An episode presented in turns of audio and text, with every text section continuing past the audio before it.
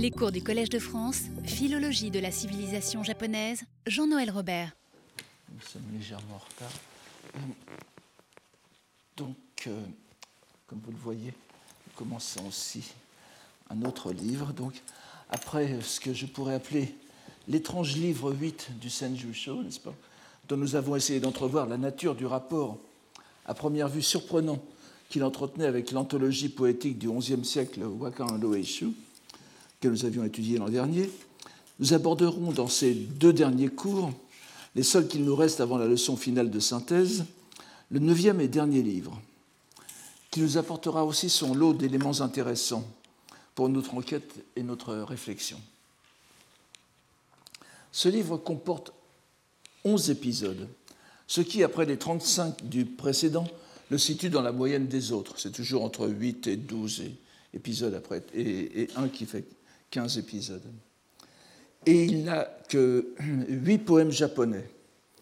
Donc c'est sensiblement moins que le livre 6, qui comptait 15 poèmes, et beaucoup moins que le livre 8, encore une fois, qui comptait 26, 25 ou 26 poèmes selon les façons de compter.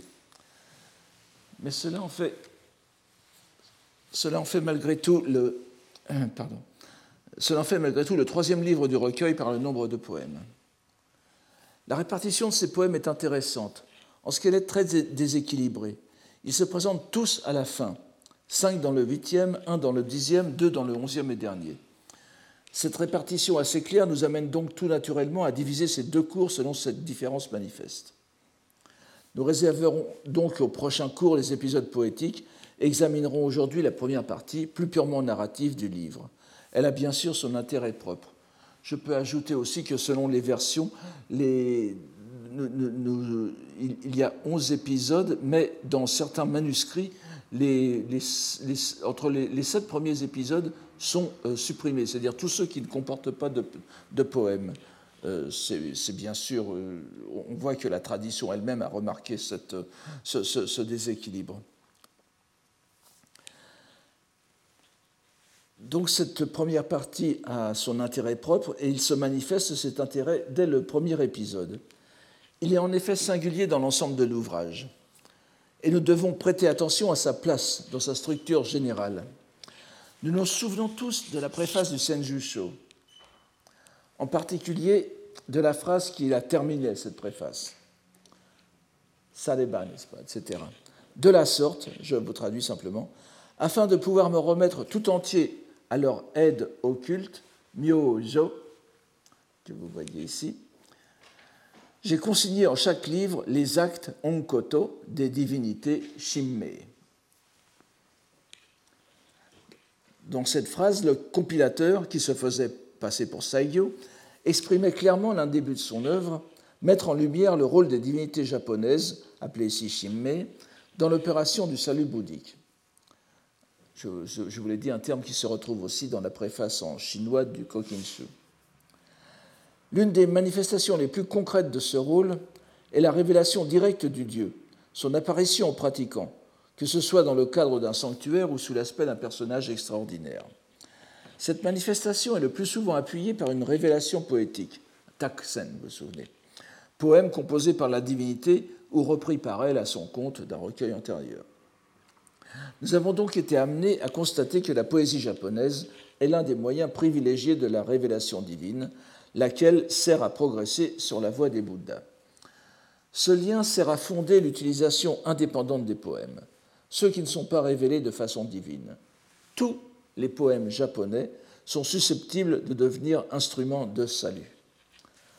Or, nous voyons à présent que ce premier épisode du livre 9 survient après le long livre 8, qui était caractérisé par une structure profonde, fortement marquée par le mouvement langagier du Wakan Doeshu, lequel démontrait par son agencement même, on se le rappelle, que le waka était l'aboutissement ultime de la création poétique, laquelle partait de la Chine, et qu'il représentait la synthèse de la poésie chinoise et sino-japonaise. Le dernier épisode du livre 8, vous vous en souvenez, c'était la semaine dernière, narrant la fortune en ce monde et dans l'autre de l'humble paysan Tomonari, dévot de Kannon, était bien sûr fortement ancré dans le bouddhisme, avec deux citations chinoises qui se voulaient scripturaires. dont l'une au moins l'était réellement, puisque c'est le Hokekyo. Tout, tout n'était que terre pure et fleur de lotus dans cette histoire, qui ramenait ainsi au bouddhisme une série d'épisodes dans lesquels apparaissaient des kami, des dieux japonais, bouddhisés. Ce ne saurait donc être le fruit du hasard si le, le premier épisode de ce dernier livre constitue celui de l'ouvrage dans lequel la mythologie traditionnelle shinto se manifeste le plus explicitement, pour être ensuite reliée à des prolongements bouddhisés tels que nous avons déjà rencontrés dans les histoires précédentes. Il est plus remarquable encore de constater, si l'on me permet d'anticiper un peu sur la suite, que cette atmosphère pré-bouddhique ne se retrouvera pas dans le reste du livre, où, au contraire, le bouddhisme prendra de plus en plus de place. Il faut donc prendre pleinement conscience de ce que ce premier épisode, qui a presque le caractère d'un manifeste, doit être compris comme le fondement de ce qui suit, sans qu'il soit besoin de le rappeler expressément. Il nous paraît suffisamment important pour être lu et traduit ici euh, dans son intégralité, enfin une intégralité relative, au moins pour ce qui concerne la première partie. Je vous donne euh, les, diverses. Je, je, vous, je, vous, donne ma traduction avec quelques explications. Vous pourrez suivre sur le texte. Il est un peu petit, j'espère que. Enfin, euh, j'espère que vous pourrez au, moins suivre les grandes lignes. Alors, le, voici. Notre royaume, n'est-ce pas? Wangacho, évidemment, c'est le, royaume, empire, euh, on peut discuter de l'appellation exacte du Japon. Euh, lorsque c'est Cho, je préfère traduire par euh, royaume, ça fait allusion au souverain donc. Et Wangacho est un pays divin, Shinkoku Nari. Vous voyez, Kore Shinkoku Nari. Évidemment, ce Shinkoku, qu'il faut, distinguer de Kamitsukuni. Le Kamitsukuni, c'est le, royaume des, dieux par opposition au royaume des hommes dans la mythologie du, Kojiki. Shinkoku, c'est un pays, veut dire pays divin ou pays des, dieux. C'est-à-dire que c'est le Japon en tant que royaume dont la dynastie régnante est descendue directement de la déesse solaire qui va apparaître très prochainement dans le texte. On a dans cette, cette, même phrase, Sole Wangakuni wa Shinkoku Nari, euh, où, donc Cho est remplacé par Kuni, se trouve au début du chapitre 11 du Heike Monogatari, pas qui était, dont les premiers, les premiers états étaient à peu près contemporains du, euh, du, du Senjusho, ce qui veut dire que c'était, bien sûr une, une, une, idée très courante à, à l'époque, et comme le Heike Monogatari, vous vous en souvenez aussi, est un, est un, est un livre où ce, où le bouddhisme a une très forte influence, cette, euh, cette, appellation de Shinkoku, pays divin, sert en même temps à justifier le bouddhisme. C'est ça qui est très intéressant. Vous vous souvenez, il y a quelques années, il y avait eu un scandale au Japon parce qu'un ministre euh, japonais, je ne sais plus lequel, avait répété à peu près cette phrase, pas, en parlant du Japon comme Shinkoku. Ça avait fait un, terrible scandale politique. Je, crois même, je me demande même s'il n'avait pas été obligé de démissionner Bien sûr, le, contexte était tout à fait différent, puisque en, disant Shinkoku à l'époque moderne, on reprenait l'idéologie nationaliste shinto de, l'époque de, Meiji et de, Taisho, où là c'était le, les kami par opposition au bouddhisme. Dans ces textes anciens dont on se réclame en quelque façon, c'est tout à fait le contraire, C'est-à-dire que c'est le, pays, un pays divin, mais un pays divin qui est marqué par l'accord entre les dieux et les Bouddhas, c'est-à-dire entre Amaterasu euh, comme, euh, comme trace descendue de Dainichi Nyorai. Donc, la suite, Bumpo no Buppo Taru, n'est-ce pas? Bumpo no Buppo Taru, que la loi de Bouddha y soit loi de Bouddha dans ce pays, c'est grâce au pouvoir de, de, nos dieux ou de notre Dieu. Donc, grâce au Chikara, vous voyez que Shinkoku, le, le, le, le, concept de Shinkoku soutient le bouddhisme en réalité. Et non seulement le bouddhisme, Buppo, mais aussi Oho, c'est-à-dire la voie royale, la voie impériale, le pouvoir politique. Que la loi royale y soit loi royale, c'est grâce au pouvoir surnaturel de, leur protection, Ogo. Euh, on, lit ici ce, ce, composé élu Ogo. Ogo no euh, Jindikinari. Il faudrait sans doute lire Jindiki, n'est-ce pas C'est-à-dire, puisque si l'on lit Riki, cela nous oblige à lire en, lecture Gohon Jindiki. Et euh, si on lit Jindiki, vous voyez encore une fois ce que je viens de vous dire. Jindiki étant une lecture Gohon dans un contexte pareil implique un sens bouddhique. Si bien que nous, venons de voir que c'est euh, Wayakami no Chikara d'un côté, n'est-ce pas La lecture Kundoku, là, dans la première phrase, et ensuite la lecture en composé Gohon Jindiki. Or, si l'on dit Jindiki dans le bouddhisme, ça ne veut plus dire Kami no Chikara, la, la, puissance des Kami.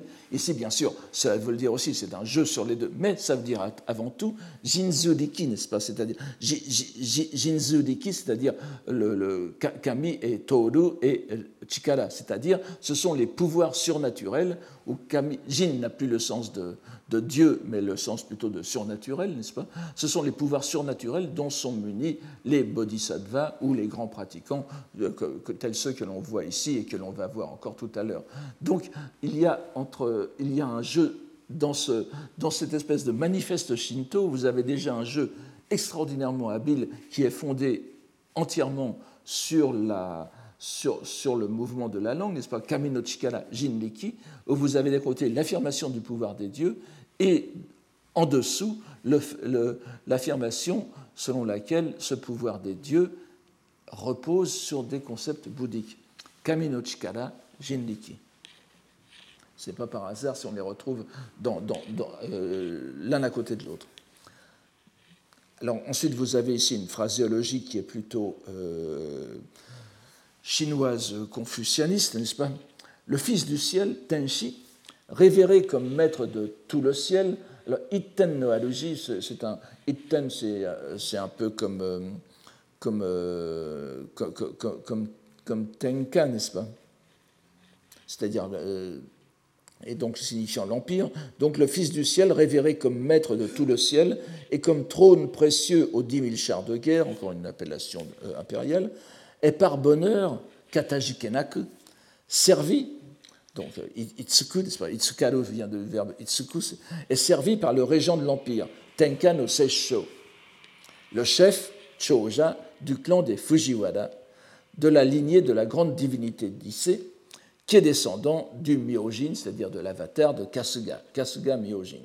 Donc vous voyez que euh, aussitôt après les dieux et les Bouddhas, nous voyons tout de suite la répartition politique du Japon qui est ainsi esquissée, à une époque où nous, sommes, si nous sommes au XIIIe siècle, où bien sûr l'époque, euh, la grande époque est passée, euh, et où même le clan des Fujiwara commence, le clan des Fujiwara donc qui a fourni les, les, les comment dire, les, les, grands administrateurs, les, chambellans, les chanceliers, n'est-ce pas, que sont les, que sont les, les, les, les régents, n'est-ce pas, que sont les Seisho, Kampaku. Donc le, le, Fujiwara le, clan des Fujiwara a fourni, a fourni ces, ces, grands, ces grands, postes euh, politiques pendant toute l'époque de Heian.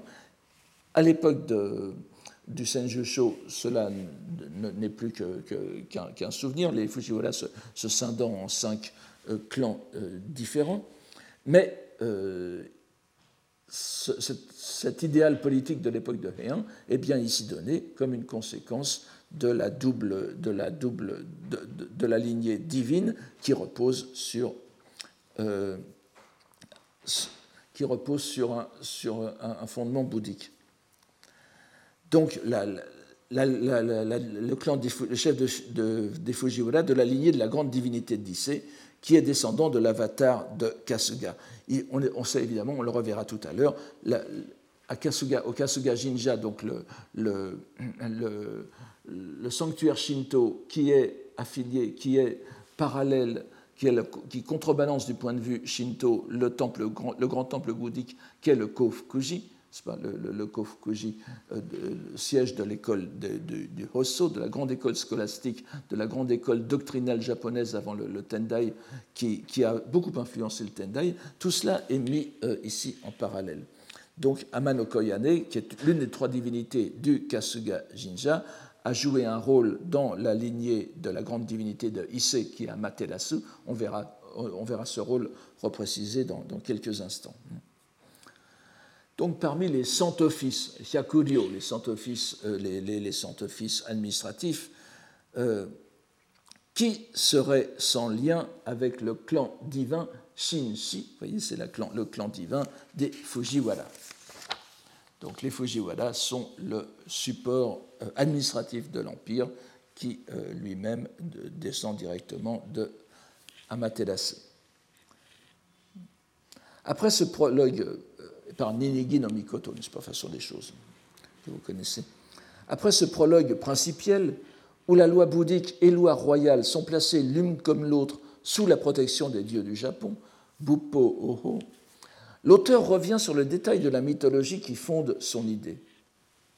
Autrefois, le Mukashi, c'est vraiment le Ho Mukashi primordial, alors que la grande déesse Amaterasu s'était retirée dans la grotte céleste. Vous connaissez l'histoire, n'est-ce pas? Donc Amano Iwato, Amano Terasu ayant été insulté par son frère Susanoo no Mikoto, se retire dans, cette grotte, littéralement la porte de roche, Iwato, on va retrouver le mot tout à l'heure, la porte de roche du ciel, donc c'est la grotte du ciel, et que le monde était dans des ténèbres perpétuelles, Tokoyami, les myriades des dieux, Yorozu no Kamitachi, désolés de cet état de choses, allumèrent des feux de camp, Niwabi, Kagaribi, on trouve ça souvent dans les, dans les, dans les reconstitutions illustrées de l'épisode, et jouèrent de la musique de divertissement divin, les kagura. Alors, on, dit, n'est-ce pas, que cela l'a mise, cela l'a mise en, cela l'a mise en joie. Je crois qu'il y a, oui, mais Medesase Oboshima Shitamaite, la mettant en joie. Et euh, quand elle ouvrit la porte de, la porte de roche, Iwato, euh, qui est pris ici au sens, la, porte, le rocher qui constituait la porte, le monde devint subitement lumineux, Tachimachi Akiraka Nari. Et le resta jusqu'à aujourd'hui. La grande déesse Amaterasu fit alors ce pacte, ce serment, euh, c'est Chikai ici, n'est-ce pas, avec Amano Koyane, en disant en lui disant Je ferai de mon petit-fils le maître de l'empire sous le ciel. Son petit-fils, c'est évidemment Ninigi no Mikoto, le, dieu Ninigi no Mikoto, qui est l'ancêtre du premier empereur japonais euh, mythologico-historique, qui est l'empereur Jimmu, n'est-ce pas?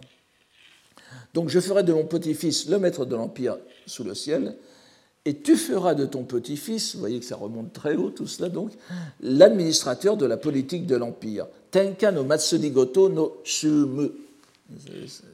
À la fois euh, Matsurigoto, qui est un vieux terme shinto, et avec des termes chinois tout à fait euh, administratifs, Ce qui fut fermement accepté. Il y a le mot tashkan. Et ce serment, ou cet accord, Chigiri cette fois, s'est maintenu jusqu'à nos jours. Imani Taezuzo Owashimashi Habedu. Donc vous voyez une sorte de, partage des responsabilités dès le début entre Amaterasu et Amano Koyane et qui va se, dérouler. Vous, allez voir comment euh, les conséquences vont toucher jusqu'à l'époque plus ou moins contemporaine du narrateur.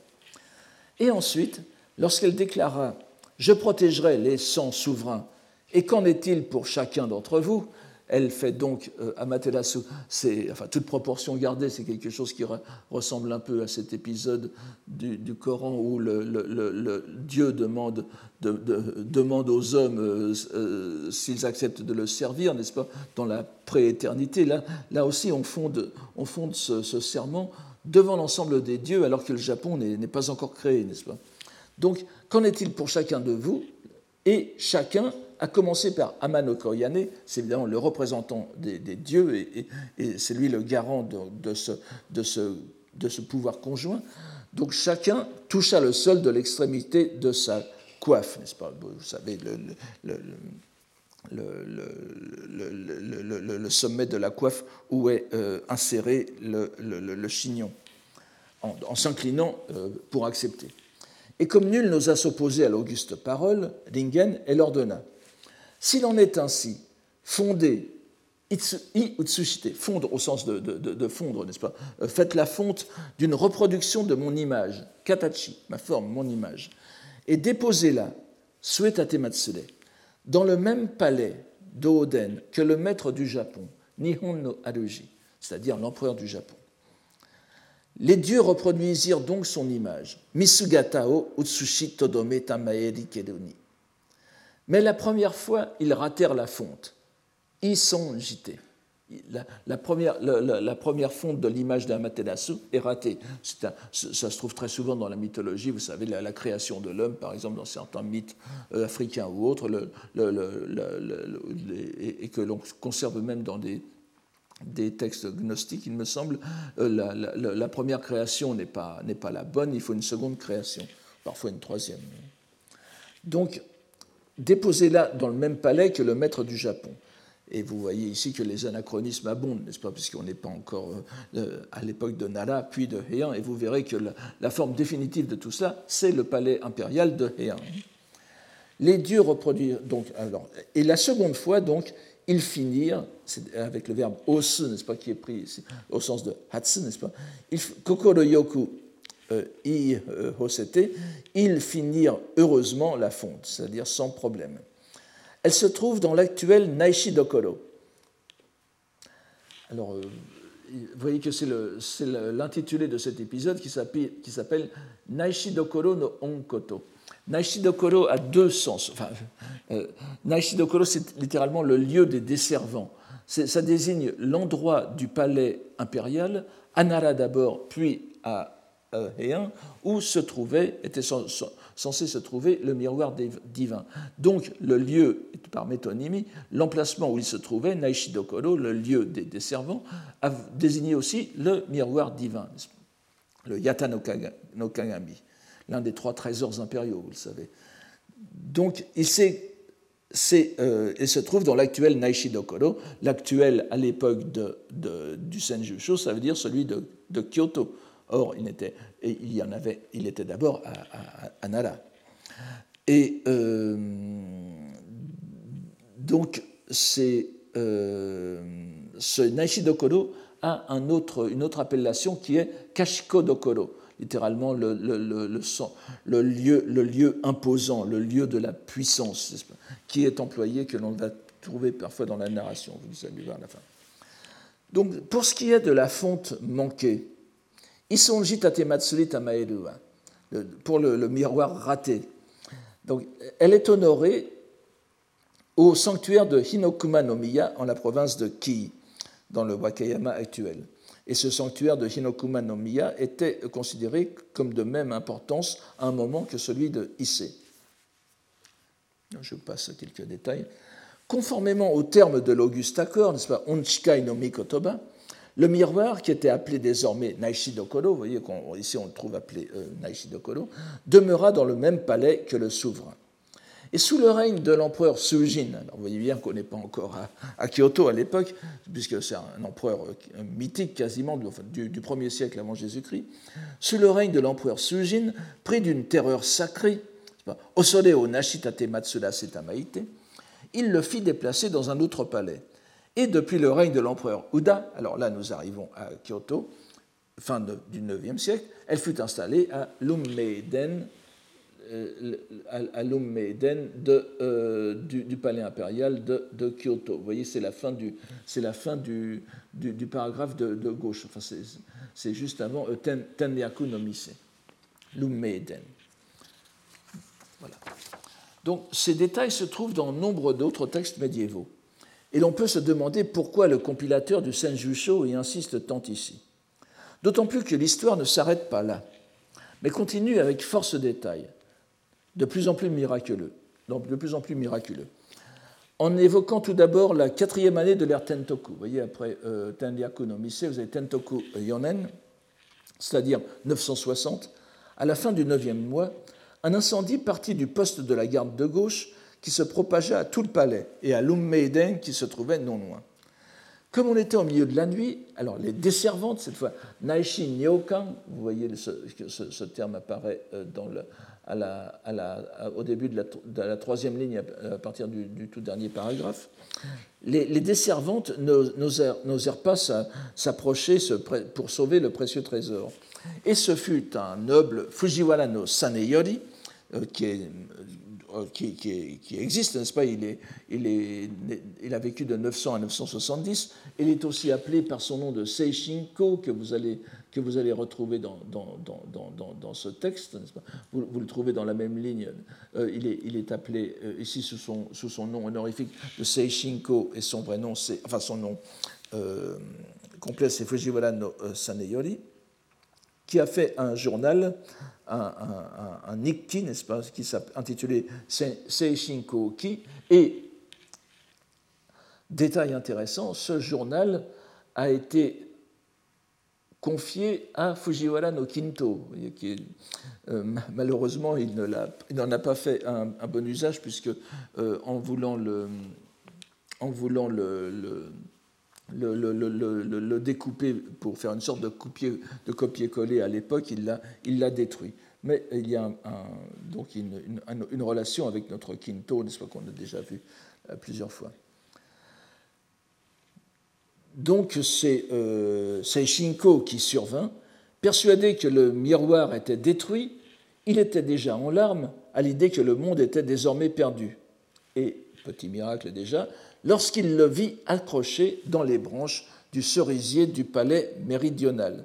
Naden, n'est-ce pas? Nanden que l'on lit. Naden, c'est le Shishinden, donc l'un des, grands pavillons du palais impérial, où il resplendissait dans tout son éclat lumileux. Shikari kakuyaku toshite arata ni mashimasu koto. Arata au sens de, ce, qui est euh, imposant par son, par son caractère divin et dépassant même le soleil qui se levait au-delà de la montagne. Ce fut alors des larmes de joie qu'il versa. Alors, il faut aller. Et mettant le genou droit en terre, vous voyez, c'est la deuxième ligne, Isogi, donc mettant précipitamment le genou droit euh, à terre, il ouvrit sa manche gauche. Au nom du serment fait autrefois par Amaterasu, il l'invita à venir dans sa manche ce que fait le miroir. Vous voyez, il, ouvre sa, manche, le miroir vole du cerisier jusque dans sa manche. C'est sa manche gauche, est au précisé. Il le remit alors au Kashiko Dokoro. Et cette fois, c'est l'emplacement définitif. Mais vous voyez bien qu'il y a quelques, quelques, quelques, petites choses qui ne vont pas dans, dans, tous ces détails, puisque le Kashiko Dokoro existait déjà, c'était le Naishi Dokoro. Enfin, bon, ce pas la peine d'interroger l'intéressant est, l'histoire du miroir en tant que tel. L'auteur commente alors qu'en cette période de la fin, Suenoyo, vous voyez que nous avons les premiers mots du, premier paragraphe, c'est l'auteur, c'est-à-dire celui qui se fait passer pour Saigyo, en cette période de la fin, bien peu d'hommes accepteront la relation de cet événement. C'était déjà mis en doute. Les dieux sont les mêmes qu'autrefois. Ils ne changeront pas, dit le commentateur. Mais le vulgaire, Bombu, ne fait que s'enfoncer dans l'obscurité, et la lune purifiée ne se manifestera pas en eux. Ce miroir solaire, voyez, est sumelutski, c'est quelque chose qu'on va, une expression que l'on voit constamment dans le Senjusho et qu'on va revoir tout à l'heure. Le, le, le, la, lune purifiée du cœur, évidemment de l'esprit, est la, la force de foi qui permet d'accepter cette relation du miroir solaire. Les miracles continuent ensuite. Le frère cadet de Saneyori, je, n'insiste pas sur tout cela, hein, le, Kujo Dono, qui est, mort dix ans d'ailleurs avant son frère aîné, euh, et qui a aussi une carrière politique tout à fait prestigieuse, donc, il, souffrit d'une attaque de malaria, qui est appelée ici Warawayami, le nom euh, plus commun étant Okori, et qui réduisit les plus sages, les, médecins et les religieux, n'est-ce pas, Uchi uchi chi no aru mono to tokugyo euh, tokubetsu na euh, euh, pardon, tokubetsu côté kudoku do tsunda okonai, n'est-ce pas? C'est-à-dire ceux qui ont eu, reçu beaucoup de mérite par leur pratique. Donc ce sont des médecins à la fois laïcs et religieux, des hijidi. Donc ils sont incapables de faire quoi que ce soit. Et Ono no Miyadono, qui est, euh, qui est donc l'appellation de Seishinko, encore une autre appellation de Seishinko, défie la manche de son vêtement. Alors, est-ce qu'il a arraché la manche ou bien le vêtement tout ensemble On ne voit pas très bien, mais c'est. Donc, défie de son vêtement la manche dans lequel il avait recueilli le miroir. Il n'y a plus de miroir, mais la manche est imprégnée de l'effet, de l'effet, de la puissance du miroir.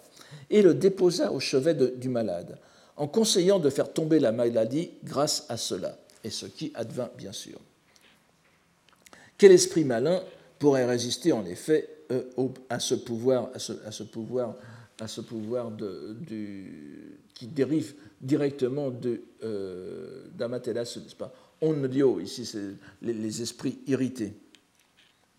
Sera-t-on surpris d'apprendre que ce vêtement fut offert à qui Vous au conseiller Fujiwara no Kinto, encore lui.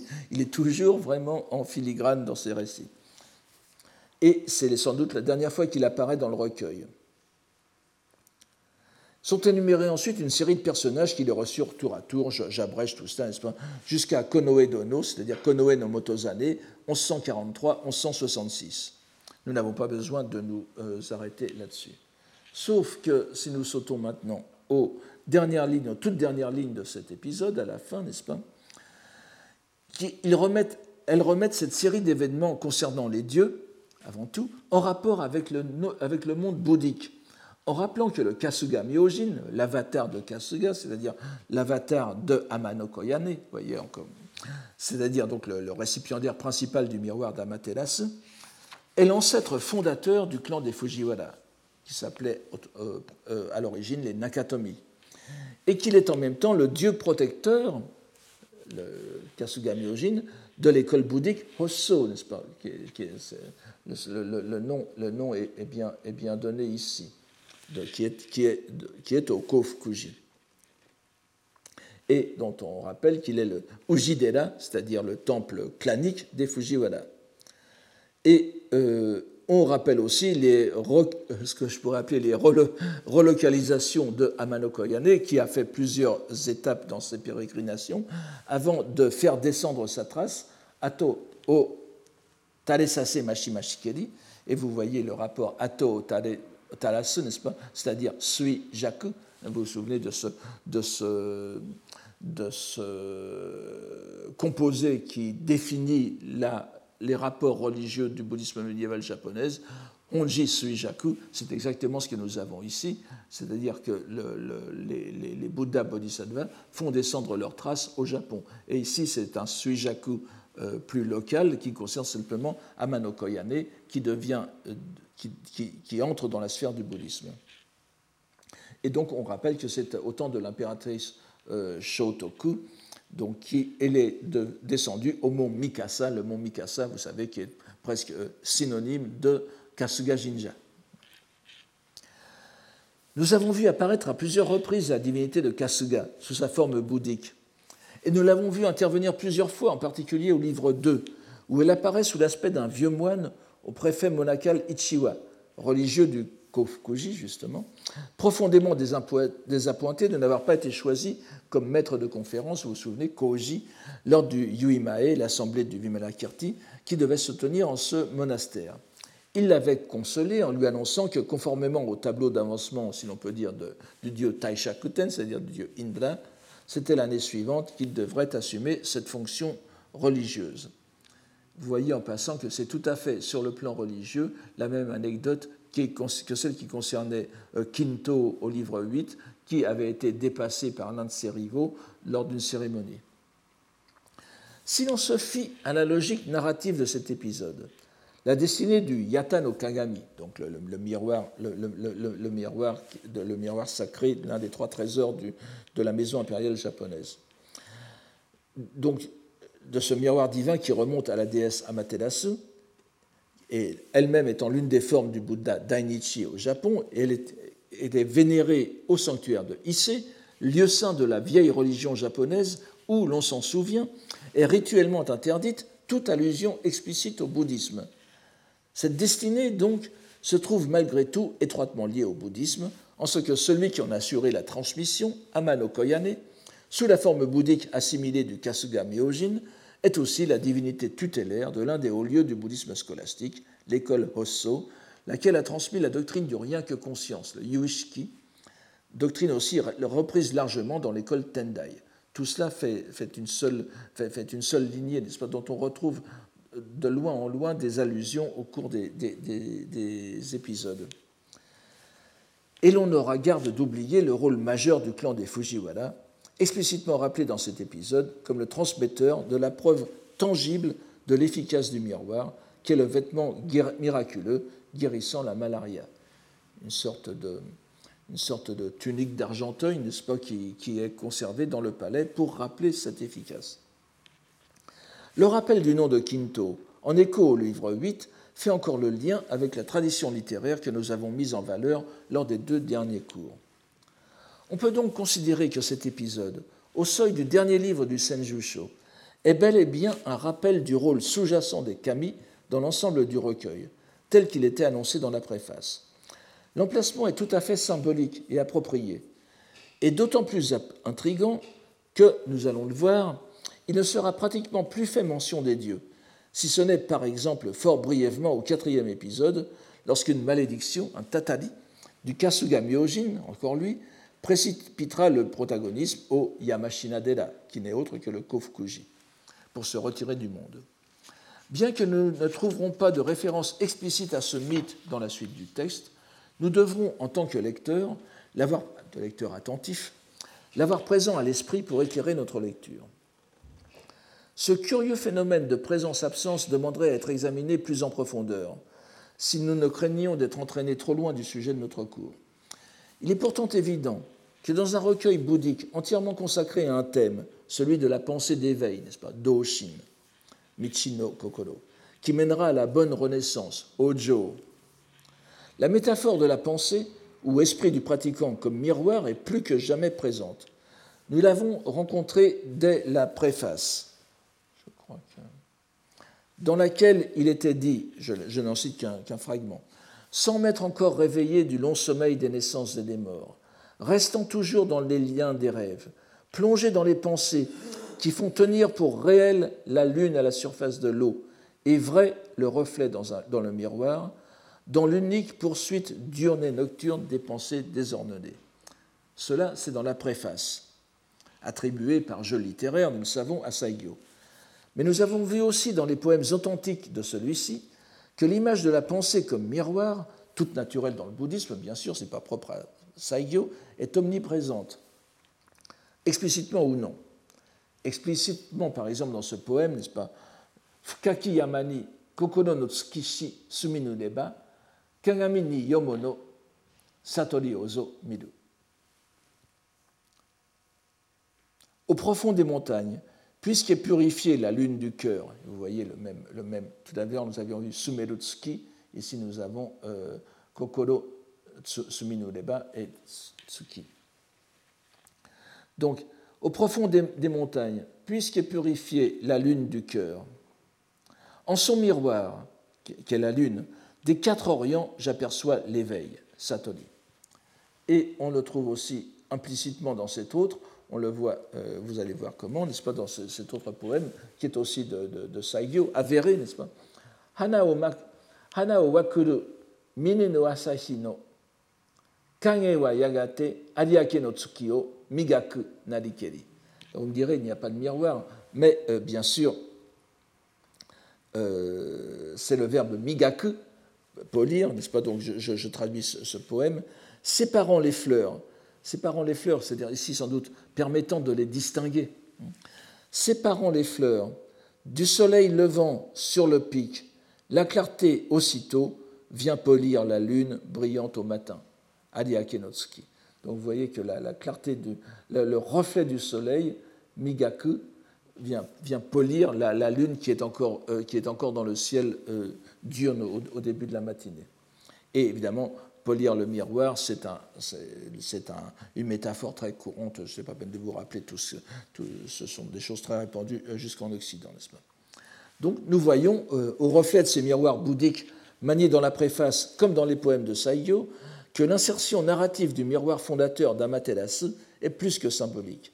Elle opère le lien entre les deux dimensions religieuses, shinto et bouddhique.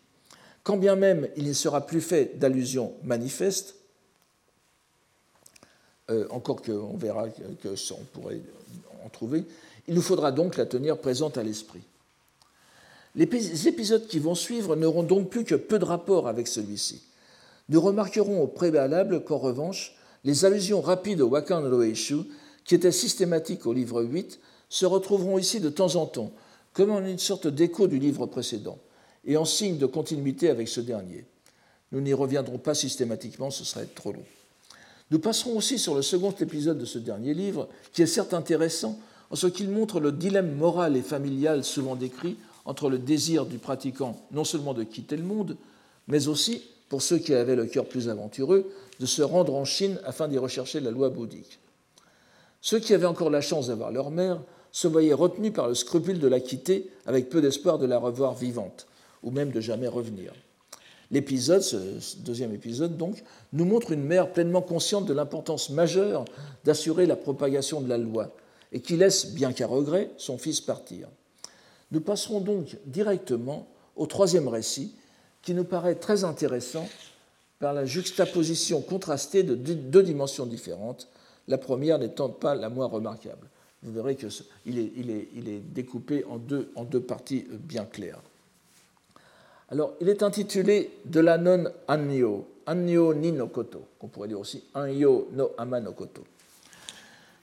L'histoire relate, en sa première partie un événement peu banal qui concerne un personnage ayant réellement existé. Il ne s'agit de nul autre que de la sœur cadette de Genshin, Eshin no Sozu no Imoto, comme dit le. Donc, le Eshin no Sozu, c'est Eshin Sozu, c'est Genshin, n'est-ce pas? Évidemment, vous, vous, connaissez tous, nous en avons déjà suffisamment parlé, c'est quelqu'un qui intervient, qui est souvent cité dans le Senjusho, à la fois et qui cumule, comme je vous l'ai déjà dit, deux grandes qualités aux yeux de l'auteur, euh, du compilateur en tout cas, et de la tradition de la tradition de la terre pure au Japon. C'est à la fois un grand euh, promoteur, si j'ose dire, de la, de la pensée de la terre pure. Vous savez qu'il a fait le Ojo Yoshu, l'essentiel, une sorte d'anthologie, l'anthologie des bonnes renaissances, n'est-ce pas, ou, qui, est, qui, est, une, qui est une qui est, un livre fait d'extraits de, de, textes scripturaires et euh, de commentaires chinois pour montrer la, euh, pour montrer la nécessité de s'en remettre au Bouddha Amida afin de sortir du cycle des, des renaissances. Et d'un autre côté, c'est un grand scolastique. C'est l'un des plus grands euh, l'un des meilleurs connaisseurs de la doctrine du Tendai, et je vous ai rappelé aussi de la logique bouddhique du Immyo, n'est-ce pas, au Japon. Donc, cette sœur cadette de Genshin, alors, parfois on, lui prête deux sœurs. On ne sait pas exactement s'il s'agit sous des noms différents de la même personne, donc il n'en aurait qu'une, ou s'il s'agit vraiment de deux sœurs qui auraient eu des destinées très proches, puisque l'une et l'autre euh, se seraient consacrées dans, dans l'érémitisme à, la, à la dévotion envers le Bouddha Amida. Personnellement, je, pense qu'il n'y en a qu'une, mais enfin, ça, je, suis pas, je n'ai pas étudié la question très profondément. Donc, elle aurait quitté le monde Sama Kaen, elle aurait changé d'apparence, c'est-à-dire à la suite de la disparition d'un époux aimé, très aimé. Euh, Asakananu Omoikeru Aruji ni. Ayant fait retrait dans un village du nom de Ono, sans doute situé au pied du mont Hiei, elle se enfin, mais assez loin quand même de l'endroit où est Genshin. Vous savez que Genshin était, était, à Yokawa, donc sur la partie, la partie du mont Hiei qui est tournée vers le lac Biwa, et euh, la, localité qui se trouve à ce pied, c'est euh, Sakamoto. Et on va voir que ça, que, que ça joue un rôle ici, donc c'est quand même euh, sensiblement plus loin. Elle se consacra aux dévotions et plus spécialement envers le, le Bodhisattva Jizo. Pas? Je, vous donne une illustration du Bodhisattva Jizo qui est essentiellement connu à l'époque pour celui qui va soulager la douleur des, les douleurs des êtres infernaux, euh, des êtres plongés dans les, châtiments infernaux. et vous, le voyez ici dans, dans, ses œuvres. Donc, elle, euh, elle était, se consacrait aux dévotions envers Gisot, elle lui demandait jour et nuit, en toute sincérité de cœur, et on retrouve kokoro sumashite, avec le même, le même verbe sumu, n'est-ce pas, sumaselu, euh, euh, pour son aide, pour sa renaissance à venir. C'est Ojo, donc Gisot peut l'aider à renaître dans la terre pure, sous-entendu du Bouddha Mida. Alors qu'il s'était, alors excusez-moi, je, reviens à la, narration, alors qu'il s'était assoupi, Uchi ine tamai haberikeru yumeni, elle vit dans un rêve, en rêve Gisot, qui lui promit son aide indéfectible, mais en l'exhortant à ne pas relâcher sa pratique. Solenitsuketemo tsutomuru koto wo mono Elle continua donc à pratiquer régulièrement. Munanaku tstometa maikeru ce qui mena à l'attestation concrète de sa pratique, Tameshi Alite. Alors ce Tameshi Alite est très intéressant, enfin, euh, on s'intéresse à ce genre de détails, mais parce que l'autre nom le, nom, le nom religieux en quelque sorte de euh, cette Anyoni, c'est Ganshoni, c'est-à-dire la nonne qui euh, a attesté Sho, pas, le, que nous avons dans le, le témoignage, pas, Akashi, et Gan le, vœu, c'est-à-dire le vœu d'Amida, ou bien euh, son, propre, son propre vœu. Et Akashi se lit aussi Tameshi. Et euh, donc, ici, vous avez Tameshi Adité, donc le, fait, sa pratique l'a mené à l'attestation de son efficacité. Il y a donc ici une, une, une, allusion très très discrète à son nom religieux, Ganshoni. En effet, donc, Arrivé à l'ultime moment, Linju, les nuées empourprées surgirent. Je, traduis en hommage à Henri Corbin, vous l'avez tous compris, euh, euh, Murasaki, ou no Kumo par les nuées empourprées, ce sont celles qui annoncent l'arrivée en général du Bouddha euh, Amida et de sa cohorte de, bodhisattva au, devant du Raigo, n'est-ce pas, au devant du mourant. Donc, les euh, Masashiku, Murasaki Kumo, Sobie surgirent, donc les, nuées empourprées surgirent dans le ciel, une pluie de fleurs vint à tomber, et elle réalisa son vœu de bonne renaissance. C'est le dernier mot du paragraphe, du premier paragraphe. Ojo Toge Tamaeri euh. Jusqu'ici, cette notice, malgré l'apparition en rêve, somme toute banale pour l'époque, n'a rien de vraiment étonnant pour le lecteur. Mais le narrateur se livre à un tour qui lui est coutumier, c'est-à-dire qu'il va faire un retour en arrière. Jusqu'ici, il a grosso modo donné ce que l'on trouve dans les sources historiques non, euh, j'allais dire extravagantes, enfin dans les sources historiques les plus sobres.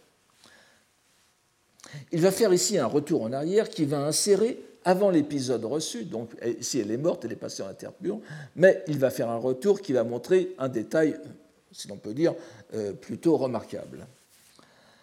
Cet, épisode est attesté par certaines sources, mais il est absent des biographies plus orthodoxes. Donc l'histoire repart du vivant de la nonne, vous voyez, Kono Ama, Ware Yamaitsuki Habedaba, n'est-ce pas, etc. Donc, elle est encore vivante, nous sommes en arrière, il ne faut pas confondre les...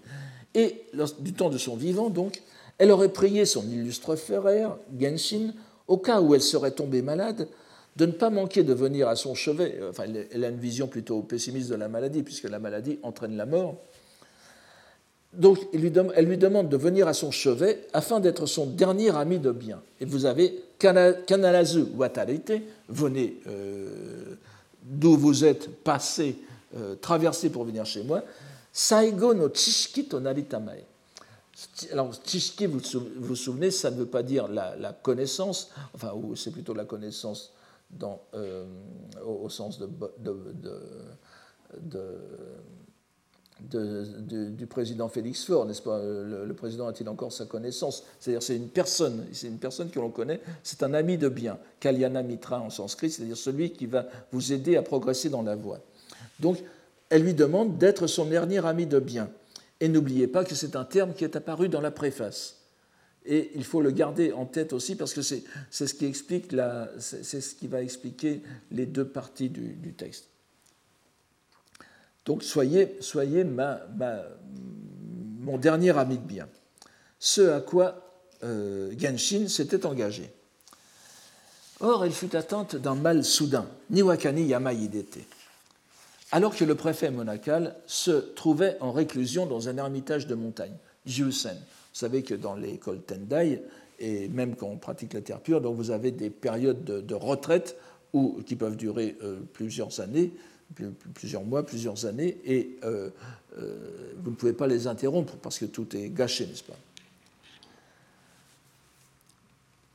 Voyant que sa fin était proche, Anioni lui fit rappeler à son frère la promesse par un messager. Mais celui-ci déclara qu'il ne lui était pas possible d'interrompre sa retraite. Il l'engagea en conséquence, Genshin, à se faire porter jusqu'à son lieu de retraite, à Nishisakamoto, donc vraiment au pied du mont Hiei, qui est, tout près, qui est pratiquement l'entrée du Hiyoshi Jinja, n'est-ce pas, du sanctuaire euh, Shinto du, mont Hiei, et après euh, vous allez vers Yokawa.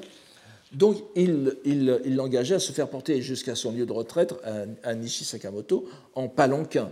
Euh, une litière ou une chaise à porteur plutôt. c'est quelque chose de très peu confortable. Afin qu'il s'occupe de sa vie future. Gose no Kotomo Kikoen, on en parlera à ce moment-là. La malheureuse s'exécuta avec les difficultés que l'on peut imaginer. Elle était à l'article de la mort, n'est-ce pas en plus sur une chaise à porteur hein, euh, qui est dans, dans, des chemins de montagne. Mais en chemin, malheureusement, elle rendit l'âme. Son frère, qui l'attendait avec impatience, se trouva plongé dans le désespoir. Excusez-moi, Nishinakamoto, reprenez donc ici. Euh, voilà. C'est à peu près à la, à la, troisième ligne.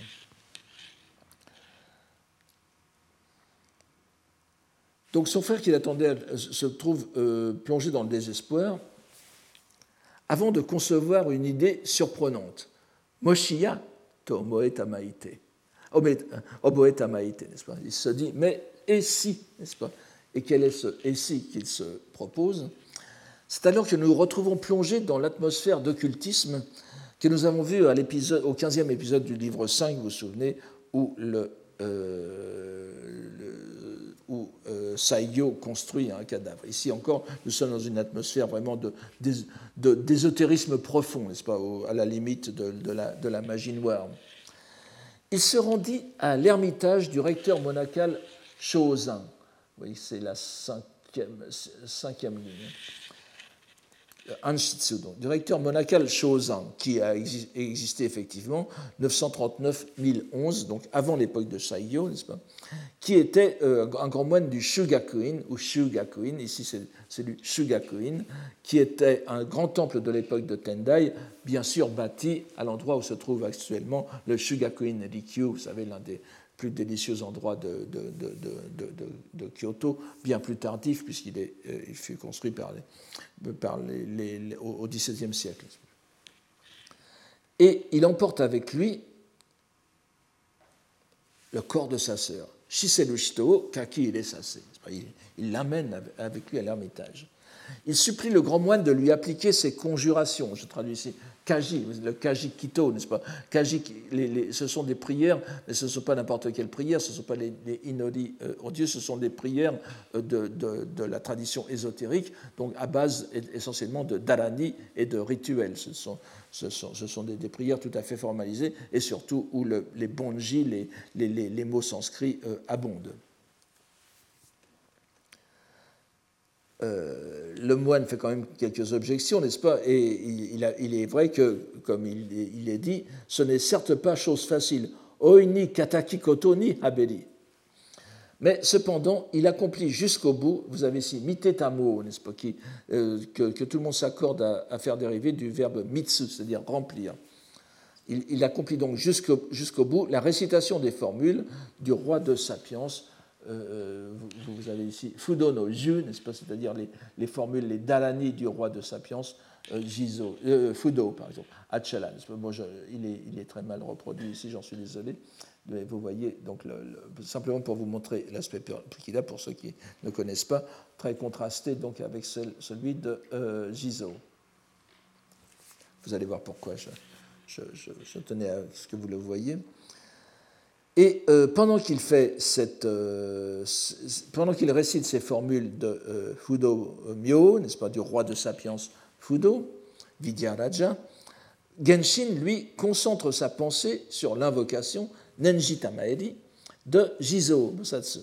Donc le, rituel se fait à deux niveaux. Un niveau euh, opératif, vraiment de magie opérative, c'est-à-dire avec les, les, dalani, la récitation des dalani, et de l'autre côté, une, une pratique plus euh, de, dévotion, l'invocation à Jizo.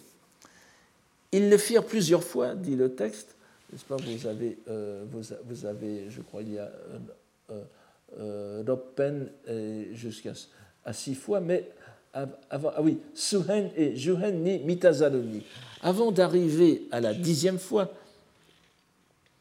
la nonne reprit vie, Iki Kaeli Habilité. Et elle raconte alors un détail, de ces détails qui font apparaître les choses comme véridiques. Elle raconta que Fudo et Jizo l'avaient chacun prise par une main pour la ramener du séjour des morts, Medo. Elle vécut encore six années, recevant de son frère la doctrine, Kyoke, et elle mourut de bonne mort, Ojo, n'est-ce pas, selon son désir Honri. Donc vous voyez qu'elle euh, euh, est ressuscitée, mais elle n'est pas ressuscitée simplement pour le plaisir de ressusciter, c'est pour parfaire son éducation religieuse, Kyoke, afin qu'elle soit vraiment dans des dispositions lui permettant d'assurer la renaissance en la terre pure. No mamani, Ojo shi tamaite keli, euh, dit la, fin du, paragraphe. Nous l'avons dit, cette histoire se trouve effectivement dans plusieurs sources, mais elle ne peut que nous surprendre par l'attachement que le moine exemplaire qu'est Genshin manifeste pour sa sœur, au point de se livrer à des pratiques qui, même dans le bouddhisme ésotérique, sont fort peu orthodoxes. Le reste de l'histoire est consacré précisément à la leçon religieuse qu'en tire le pseudo-saigyo. En effet, commande-t-il, que ce soit la suite d'un acte prédéterminé, jogo, un karma fixé, ou bien d'un higo, c'est-à-dire euh, un acte qui ne, un accident un accident de la vie, comme on dirait maintenant, qui ne relève pas du karma. Euh, ici, ça ne veut pas dire ce n'est, enfin, ça veut dire ce, n'est pas euh, ni à la mais ça veut dire ça ne relève pas, cela ne concerne pas. Vous avez certains actes, certains actes qui ne sont rien que des actes qui arrivent par hasard. Dans le bouddhisme même, tout n'est pas euh, fonction du karma. Vous avez des choses qui dépassent le karma et même des maladies. Donc ici, euh, parce que ben, si vous avez un microbe qui passe, euh, que vous ayez un bon karma ou non, ben, vous attrapez le microbe. Et euh, c'est un higo, donc c'est un acte, c'est une conséquence qui ne relève pas de l'acte lui-même, c'est-à-dire d'un acte volontaire de votre part que vous, dont vous auriez planté les racines dans une vie antérieure. Donc, lorsque l'on se retrouve dans le tribunal du juge infernal, alors vous voyez que vous avez ici Emma no chote, n'est-ce pas? Ou bien Emma, qu'on fait dire parfois Emma chotstai. Euh, et je, trouvais une. Alors malheureusement, on la voit très, on la voit très mal. C'est un, une illustration de l'époque de Muromachi, euh, donc euh, après, après le Senjusho, bien sûr. Mais ce, que, ce sur quoi j'attire votre attention, c'est ce fameux. vous voyez qu'au premier plan, vous avez un miroir ce qu'on appelle le Johari no Kagami, le miroir de verre pur. Et euh, on peut se demander si cette allusion, euh, évidemment tout le monde sait qu'il y a un miroir où se reflètent bien sûr les actions de, du trépassé qui vient être jugé par le, juge infernal Yama, n'est-ce pas, Emma, et il y a peut-être aussi dans cette histoire du Kagami et l'allusion ici à Emma un bref rappel de la version bouddhique du miroir, qui n'est pas celle que je vous ai donnée tout à l'heure. Enfin, je, pense que ce ce n'est pas, euh, euh, ce vraiment pertinent. Si cela, c'est tout à fait, c'est très bien caché. En tout cas, il est bien difficile d'en revenir à moins d'être pourvu de, de, pouvoir surnaturel, Ken Toku, ou Gen Toku. Ici, ce, sont, ce Ken étant lu Shirushi, c'est un mot que nous avons vu plusieurs fois dans, le texte aussi. Ce sont les quand, c'est de la part des dieux, ce sont les révélations des dieux. Quand c'est de la part des Bouddhas, la plupart du temps, ce sont des, des, faits miraculeux. Alors certes, et ça c'est comme ceux qui rêvent d'avoir un avocat dans leur famille, n'est-ce pas, Certes, si l'on compte parmi ses proches une personne extraordinaire, Taremo, Saruhodono, Imijikishito, Shitashtika, Katani, Mochitaraba.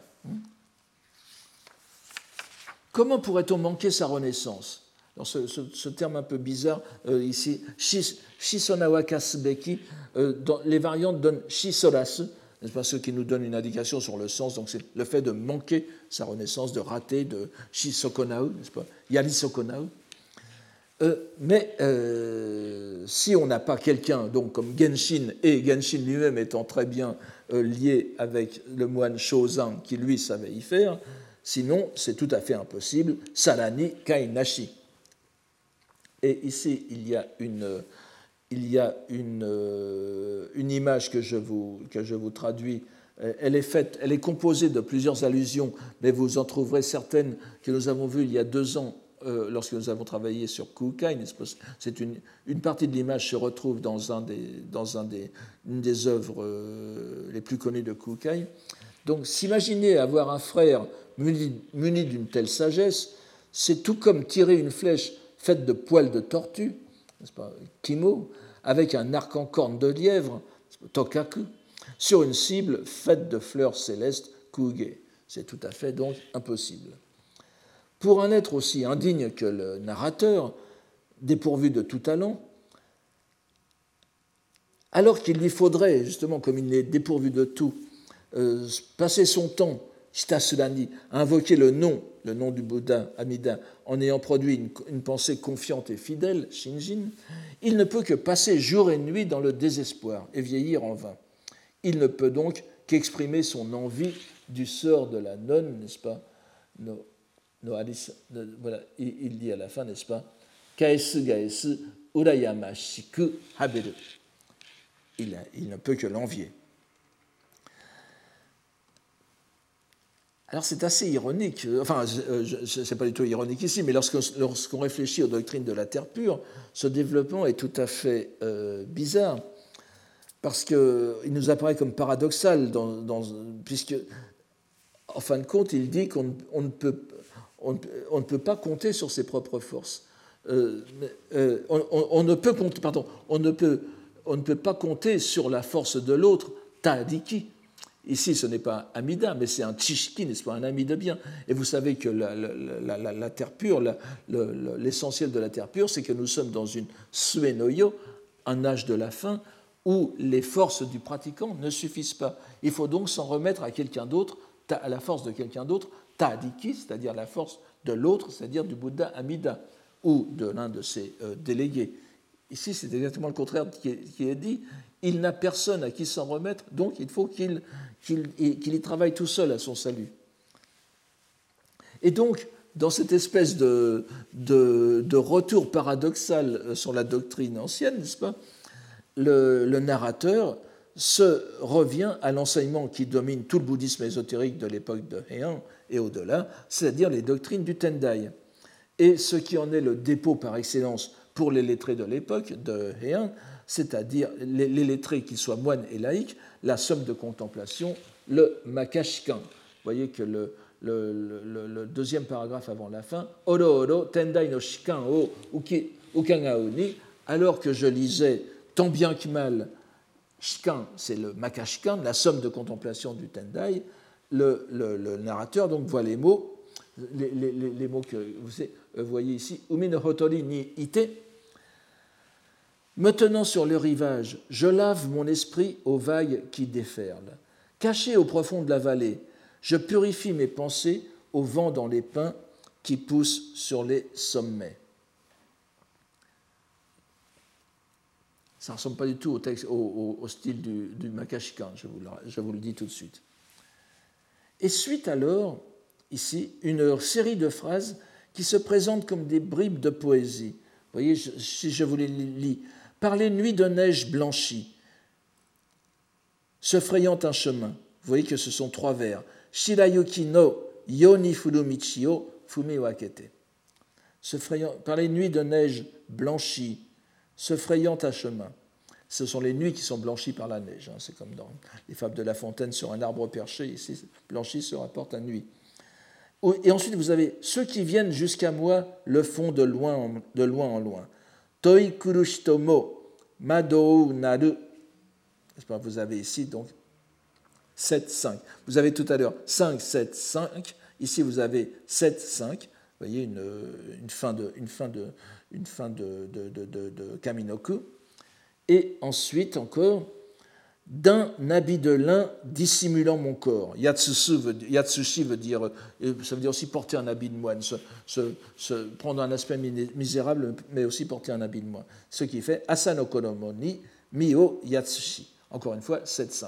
Donc ce sont des bribes de, de, poèmes qui sont liés à une citation, une citation améliorée du Makashikan.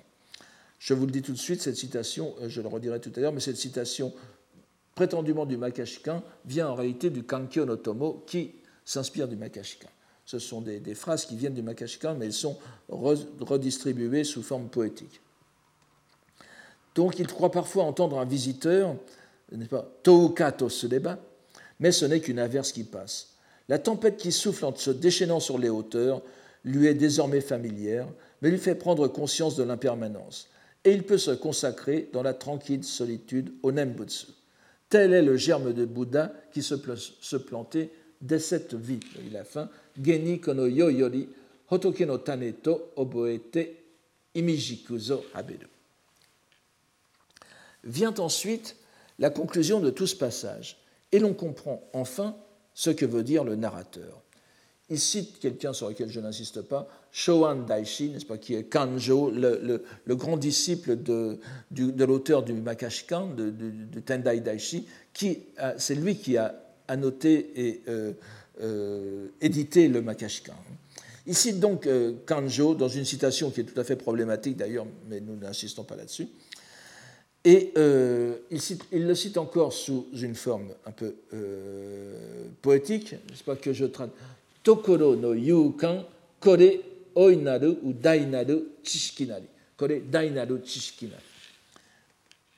Et je le traduis un peu euh, à la manière des pères latins. Le désert, tel est le grand ami de bien. Tel est le grand ami de bien. Dainaru. Et vous voyez, chishiki, encore une fois. Et il poursuit. L'esprit est comme l'eau. Il ne peut que se purifier ou se souiller selon, son récipient. Aussi vil que nous soyons, aussi vil que nous soyons, si nous voulons demeurer au profond des montagnes, cela n'est plus comme lorsque nous nous mêlions auparavant au monde. Et du moment que la pensée est pure, il faut penser que là est notre vrai ami de bien. C'est-à-dire que c'est le milieu qui forme la pensée. Et vient encore une fois une suite de vers fragmentés. Au vent qui descend des montagnes, nos rêves, mondains prennent fin. Miyama Oroshini Yume Samete. Au son de la cascade qui provoque nos larmes. Namida Moyosu Take Oto. Et à ce son, nous éprouvons la véritable émotion. Si nous n'avions pas constaté, grâce au lien constitué par le mot Chishiki, ami de bien, abréviation de Zen Chishiki, le rapport étroit qui existait entre les deux parties de cet épisode, nous aurions pu croire à un mauvais rapiècement de fragments disparates. Nous comprenons cependant, à la lecture de la seconde partie, que l'histoire invraisemblable de la résurrection de la sœur de Genshin, d'une part, ne se peut imaginer que si l'on a auprès de soi le religieux le plus prestigieux du Moyen Âge japonais, et d'autre part, ne sert qu'à permettre à la nonne de parfaire son instruction. Pour les narrateurs et les êtres dépourvus de ressources que nous sommes tous, il y a cependant une solution à la portée de tous, pour peu que la foi nous y aide, c'est la vie solitaire, la retraite loin du monde. La fin est donc toute paradoxale, et loin de la phrase que l'on prête à Paul Valéry, selon qui un homme seul est en mauvaise compagnie. Nous voyons ici s'éclairer d'un autre sens le titre de l'ouvrage dont s'inspire le Senjusho, le Kangyo no Tomo, que nous avons traduit par le compagnon de la vie solitaire. Ici, c'est la solitude elle-même qui est la vraie compagne du pratiquant. Ici encore, nous devons apprécier comment, sans aller à citer des poèmes, la conclusion de cet épisode est sur un double mode poétique. Tout d'abord en citant la somme de contemplation, le Makashikan, sous une forme poétique, bien qu'en prose, médiatisée par le Kankyo Notomo. Et ensuite par la suite de vers non enchâssés dans un waka qui apporte une tonalité nouvelle à la fin de l'épisode. Une démonstration supplémentaire du lien que fait le narrateur entre la forme poétique et la révélation d'un enseignement réel. Nous verrons la semaine prochaine que la série des, premiers épisodes de ce dernier livre mène à une autre série, cette fois explicitement marquée de poèmes, et je vous remercie pour aujourd'hui. Retrouvez tous les contenus du Collège de France sur www.colège-2-france.fr.